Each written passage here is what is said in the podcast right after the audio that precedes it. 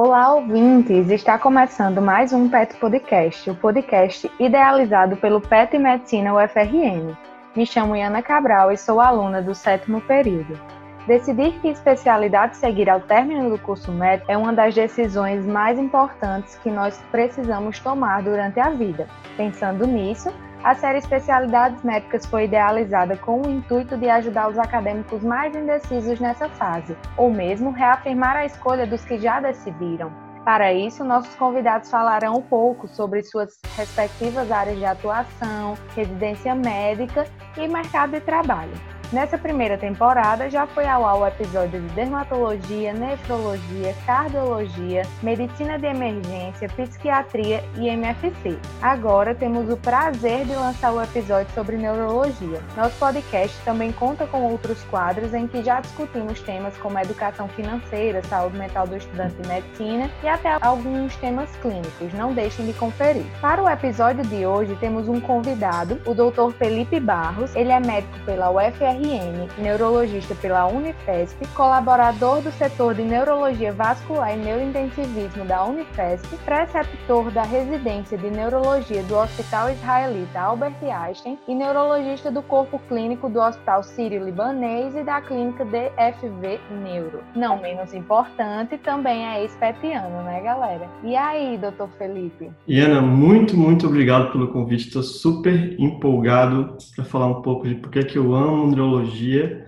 se eu conseguir inspirar uma ou duas pessoas a seguir o caminho, melhor ainda, e esclarecer para quem está indeciso porque é que a neurologia é uma ótima escolha para marcar naquela lista interminável de residências médicas que a gente tem para escolher. Eu terminei com o ex-petiano, mas queria começar falando disso. É um prazer enorme voltar ao PET, um projeto que eu tive muito carinho de participar, tenho ligações até hoje e espalho os quatro cantos, que foi a coisa mais divertida que eu fiz na minha graduação. Muito legal, Felipe. Para a gente iniciar a nossa conversa, eu gostaria que você nos falasse um pouco sobre sua trajetória acadêmica e como foi a decisão pela especialidade. Essa é uma outra pergunta. O embrião de por que, é que eu decidi neurologia começou antes de eu escolher fazer medicina. Assim. Minha avó, Zélia, é antropóloga e ela tinha uma biblioteca enorme, assim, que eu gostava de passar um tempo quando eu não tinha nada para fazer em casa e quando você é adolescente de 15 anos, às vezes é bem comum. E ela tinha um livro que chamava O Antropólogo em Marte, do Oliver Sacks. E aí eu li esse livro, eu lembro, tinha uns 15 anos, eu acho nossa, que estranho, o que, é que você vai fazer esse antropólogo em Marte? E ele contava a história de uma mulher né, que sentia que não tinha empatia, ela não conseguia ter sentimentos para com outras pessoas. E ela descrevia a sua vida como se ela estivesse estudando antropologia de marcianos, de pessoas que ela não compreende. Então, essa era a vida dela, como se ela fosse uma antropóloga em Marte. E eu achei isso muito interessante. Eu falei, nossa, como será que é você não ter nenhuma ideia de como empatizar com outras pessoas, de como entender entender como outras pessoas pensam e agem, se emocionam. Como que, que será que tem de diferente, de especial no cérebro de uma pessoa assim, para que possa entender a realidade de uma forma tão distinta da que outras pessoas entendem? Isso começou a acender uma fagulha que anos depois eu entendi que era a minha preparação para escolher abraçar os mistérios do cérebro como meu mote de estudo e de especialidade. E eu entrei na faculdade, na graduação da FRN, e lá, como acho que todo mundo mundo que ouve o podcast que é da FRN sabe, a gente começa com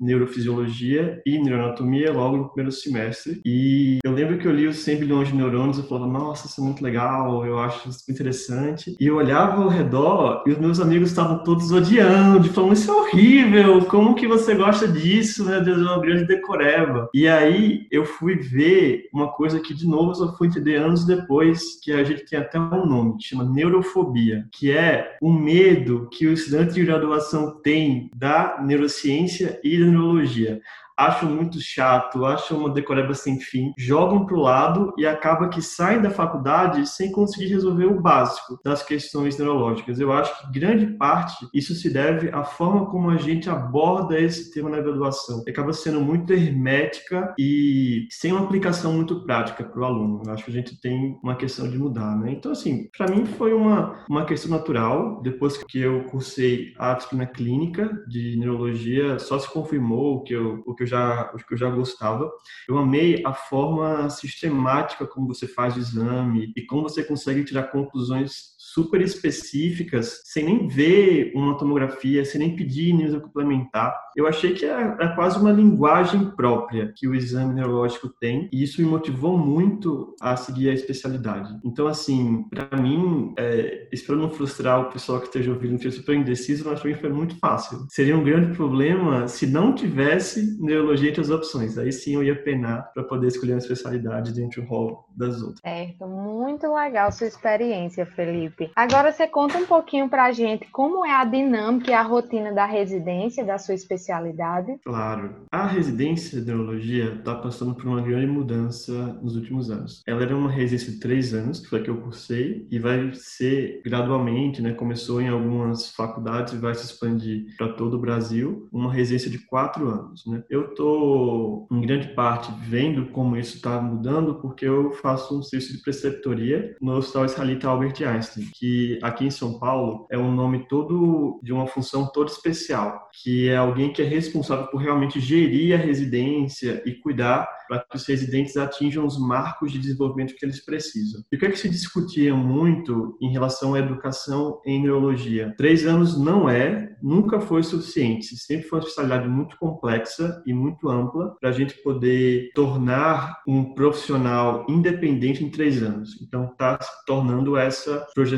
natural para quatro anos. Em geral, em praticamente todas as residências, o primeiro ano é dedicado exclusivamente para a clínica médica. A neurologia é uma especialidade clínica e a gente espera que um neurologista saiba o básico de clínica médica para poder se correlacionar com outras especialidades e poder fazer um diagnóstico e tratamento adequado de suas patologias próprias. Então, claro, vai ser um ano de um R1 de UTI, pronto-socorro, enfermaria e ambulatório de clínica médica e a depender da residência de especialidades clínicas, que é essencial. Não tem como você pensar neurologia sem ter um domínio básico de doenças sistêmicas da forma como essas duas especialidades se interagem. Assim. Lógico, é um ano cansativo, tem muitos plantões, mas também um ano muito gostoso em que você sente que você está fazendo a diferença e tem um crescimento exponencial. Né? O primeiro ano da residência, vários trabalhos de educação médica falam que é o ano que você mais ganha como profissional, porque você sai daquele trabalho muito supervisionado, muito encaixotado da graduação e é solto no mundo, em que você tem que resolver problemas e lidar por si só e às vezes tomar decisões sozinhos que vão impactar diretamente o futuro dos pacientes sob seu cuidado. E aí depois, em quase todas as residências, a partir do segundo ano, você tem uma dedicação exclusiva para neurologia. É, a forma como isso se dá é bem diferente de residência para residência, mas tem quatro cenários que são essenciais para uma residência de neurologia, que é o ambulatório, o pronto-socorro, a enfermaria e os serviços complementares em neurologia. Algumas residências, como a que eu fiz na Escola Putz de Medicina da Unifesp, também tem um foco muito grande em neuroTI. Então, esse é um quinto cenário que é possível que você role no seu serviço de residência. O pronto-socorro vai ver, obviamente, desordens agudas, como AVC isquêmico, status epiléptico, Guillain-Barré e crise miastênica, que vão denotar do residente tomadas rápidas de decisões que vão impactar imediatamente no cuidado do paciente. Então é que você vai trombolizar seus pacientes, vai fazer uma identalização de um status epilético e você vai realmente ver uma resposta imediata das suas ações. Então esse que é o gostoso do pronto-socorro, né? Você vê na sua cara se o que você está fazendo funcionou ou não. É, daí a gente passa para a enfermaria, em que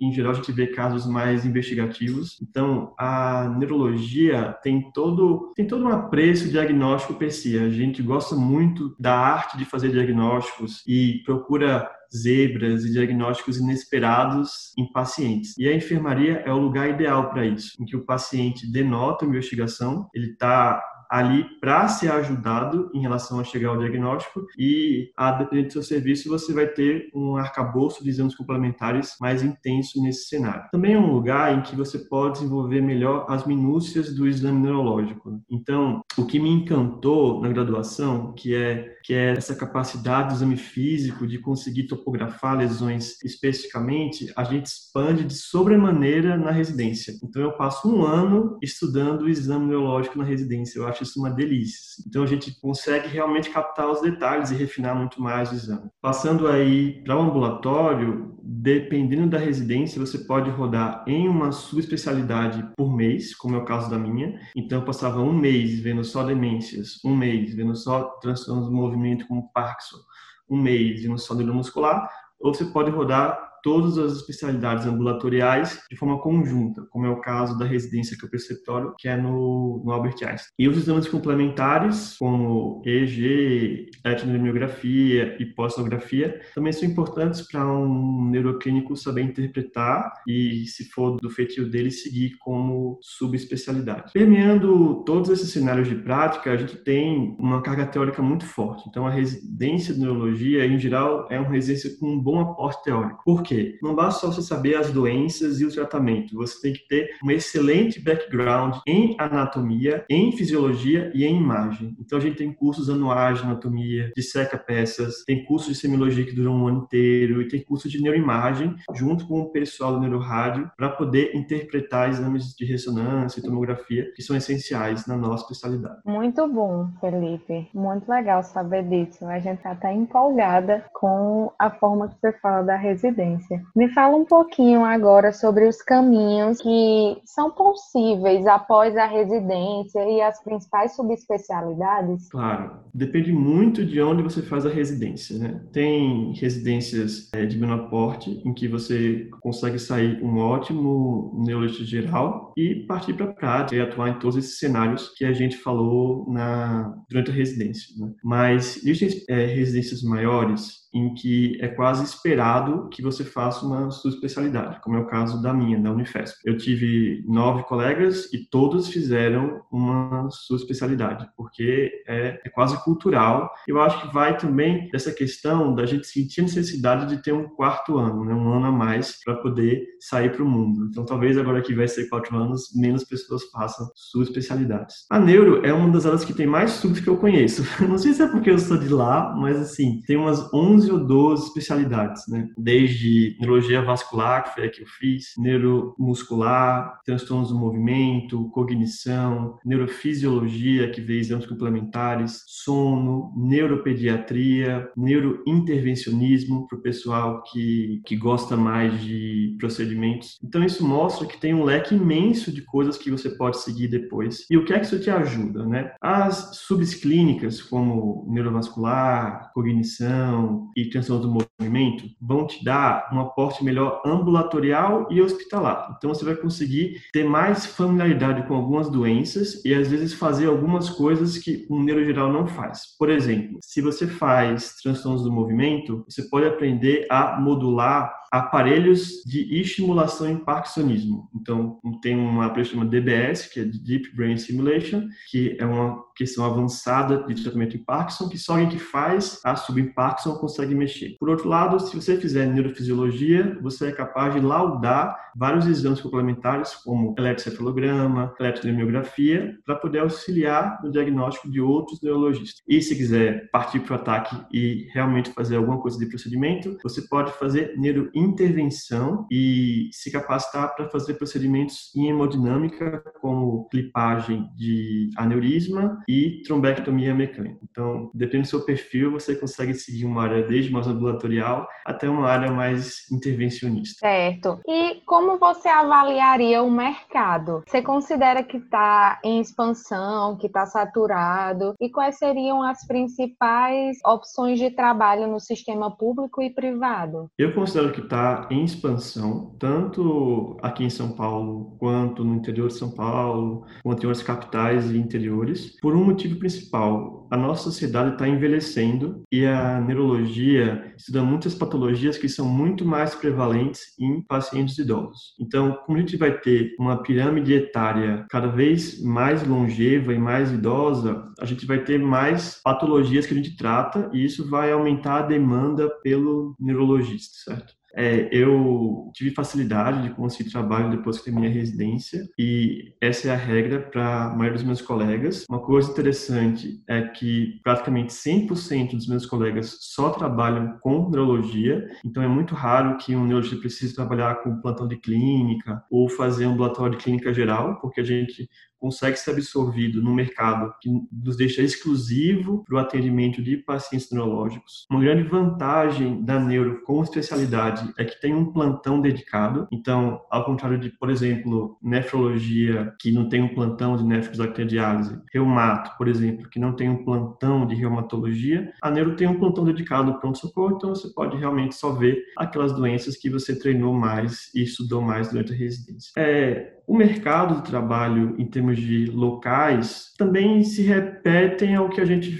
faz na residência. Você pode trabalhar como neuro no hospital, passando visita, ou vendo pacientes no pronto-socorro, pode trabalhar como neuro ambulatorial, tanto vendo pacientes do SUS em serviços como AMES, né, que são ambulatórios médicos de especialidade, quanto em serviços privados e de convênio. E você pode trabalhar como neurointervencionista, né, fazendo procedimentos, ou como neurofisiologista laudando exames. Em relação a como que eu vejo a dinâmica entre cidade de maior porte e cidade de menor porte, eu acho que nas cidades de maior porte você vai ter condições de fazer um serviço mais subespecializado. Então você vai às vezes conseguir atender só a sua especialidade ou conseguir fazer só um exame complementar que você se capacitou enquanto em cidade menor porte a demanda maior é para um neuro geral e consegue suprir muito bem esse trabalho. Em relação à delimitação do campo da sua especialidade, você acha que outras profissões ou até outras especialidades da medicina interferem nela? Não, eu não vejo assim. Tem algumas especialidades que são muito próximas, a gente faz uma fronteira muito boa com a geriatria, no contexto de doenças degenerativas como Alzheimer de Parkinson, com a cardiologia, com doenças é, ateroscleróticas e endotelopatias como AVC isquêmico, AVC hemorrágico e HSA, mas eu acho que essas interações só têm a somar. Eu fico super feliz quando um paciente meu com Alzheimer, por exemplo, acompanha comigo, com um geriatra e com um psiquiatra. Eu acho que ele vai ter o privilégio de ter visões diferentes de uma mesma patologia que só vão contribuir para o melhor cuidado dele e da família. Né? A neurologia é uma uma doença de pacientes crônicos. Então a gente acompanha os pacientes e as famílias por anos a fio, forma laços fortes com eles e está lá quando acontecem coisas inevitáveis, como o estresse do cuidador, a perda de funções que acontece com a idade e ter um suporte tanto multiespecialidade quanto multiprofissional vai ajudar esse paciente, essa família a segurar essa barra com um pouco mais de estabilidade. Entendi. Por fim, pessoalmente é a pergunta que eu mais gosto. Você acha que tem algum perfil para o médico neurologista? Se sim, qual seria esse perfil? Hum, essa é uma pergunta muito capciosa e interessante. Eu gosto muito de educação médica e o, o PET me despertou esse sentimento e é uma coisa que eu estudo até hoje e a gente tem alguns dados sobre isso, né? Assim, tem alguns testes de personalidades, como o MBTI, que é o Myers-Briggs Type Indicator, e algumas faculdades testaram esses traços de personalidade em alunos e viram que especialidades que eles escolhiam, né? E a neuro tem, tem um perfil próprio. Em geral, são pessoas mais analíticas, certo? Que gostam de juntar informações e ter e formar um racional para ela. São pessoas que têm um apreço enorme pelo estudo e uma curiosidade científica, uma vontade de saber. É uma coisa que eu vejo em vários colegas que também foi refletido em trabalhos desse escopo. E são pessoas tranquilas. O ambiente entre neurologistas eu acho muito agradável eu acho que as conversas são interessantes, eu acho que os interesses além da medicina existem, são muitos. E eu acho que todos têm, têm aquela paixão, aquela vontade de saber mais e de transferir isso em cuidado ao paciente, principalmente por esses laços fortes que a gente forma com os pacientes ao longo dos anos de cuidado. Perfeito, Felipe. É, queria te agradecer pela disponibilidade e pedir para que deixasse alguma mensagem final aí para esses futuros profissionais da neurologia. De novo, muito obrigado pelo convite. Foi uma delícia falar de por que, é que eu amo neurologia e por que, é que eu faria isso dez vezes mais se eu tivesse a escolha. O meu conselho é não se fechar tão cedo, apesar de eu saber e gostar da neurologia desde o começo. Eu sempre tive outros contatos, eu fiz estágio desde trauma até ambulatório de endocrinologia durante a faculdade e eu amei ter essa experiência diversa durante a faculdade para poder chegar na residência com mais bagagem de médico. Então, assim, não se feche, mesmo que vocês saibam desde o começo o que precisam fazer, tentem ter uma vivência em graduação o mais diversa possível. E não tenham medo de errar. Não tem problema você entrar numa residência, não gostar e começar de novo. Na pior das hipóteses, você vai ser médico, o que já é uma grande vitória e uma coisa incrível na sua carreira profissional. Tentem não ter neurofobia. Se vocês não gostam da forma como o assunto está sendo exposto a vocês pela sua graduação, procurem outras fontes, procurem outras formas de aprendizado mais didáticas e tentem sentir o básico para vocês conseguirem resolver o mínimo dos problemas neurológicos, mesmo que a anatomia, a semiologia seja um pouco esotérica demais para você. Menos neurofobia e mais vontade de conhecer. Então, queria agradecer a todos os nossos ouvintes e pedir para que vocês deixassem um feedback sobre o episódio compartilhassem eles com seus colegas e deixassem sugestões de temas para os próximos. Obrigada. Obrigado, pessoal.